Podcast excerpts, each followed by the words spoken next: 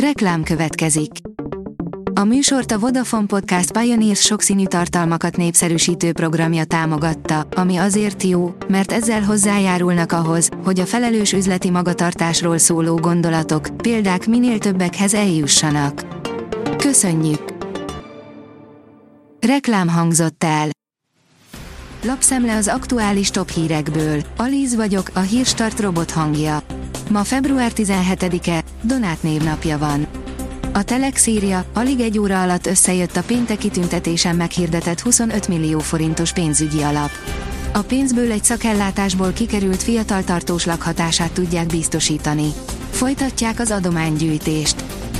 Trump NATO fenyegetése régi stratégia, de eddig nem hallgatott rá Európa.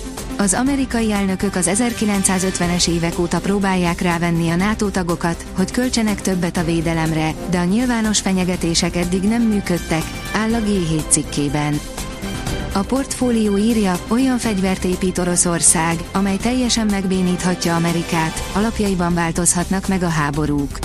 Szerda este pár órára komoly rettegés lett úrrá Amerikán, a Képviselőház hírszerzési bizottságának elnöke egész egyszerűen kiposztolta a testület X oldalára, hogy súlyos nemzetbiztonsági fenyegetés, leselkedik Amerikára, a Fehér Ház rendkívüli ülést fog tartani. Vigyázz, ha menő magyar állampapírt veszel, könnyen visszaélő lehet belőled. Mutatnak neked egy ajtót, besétálsz rajta, aztán a túloldalon vár Varga Mihály, hogy közölje, takarodj, visszaélő vagy. Szép történet, áll a Forbes cikkében.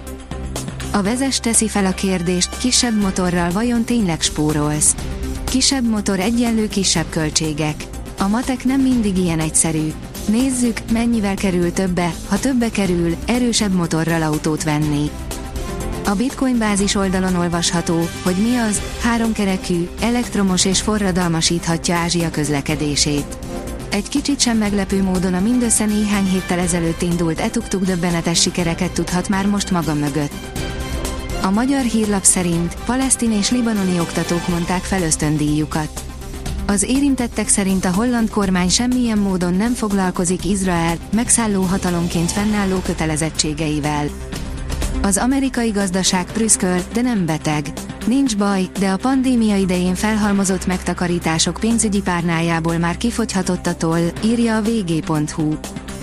Burkol, hegesztnőként áll helyt az építőiparban. Megmosolyogták, elutasították, de megmutatta, igenis lehet nőként érvényesülni a kemény fizikai munkában, írja a Sokszínű Vidék. A rangadó oldalon olvasható, hogy Bognár István, gólokkal kellett volna nyernünk. A paksiak vezetőedzője a vereség dacára elégedett volt a mutatott játékkal, de úgy érezte, a futball megbüntette a csapatát. Nem feltett kezekkel lépünk pályára, Kluiber a Fradi sorsdöntő bé el csatája előtt. Két magyar csapat sorsa már eldőlt, a Ferencvárosi azonban még bizonytalan a Bajnokok ligájában, áll a Magyar Nemzet cikkében. Hideg front érkezik, de nem űzi el a tavaszias időt. Szombaton délután, este hideg front vonul át hazánk felett. Vasárnaptól néhány fokkal visszaesik a hőmérséklet, de továbbra is tavaszias marad időjárásunk, írja a Kiderül. A Hírstart friss lapszemléjét hallotta. Ha még több hírt szeretne hallani, kérjük, látogassa meg a podcast pont hírstart pont hu oldalunkat, vagy keressen minket a Spotify vagy YouTube csatornánkon, ahol kérjük, kövessen és értékeljen minket. Az elhangzott hírek teljes terjedelemben elérhetőek weboldalunkon is. Köszönjük, hogy minket hallgatott!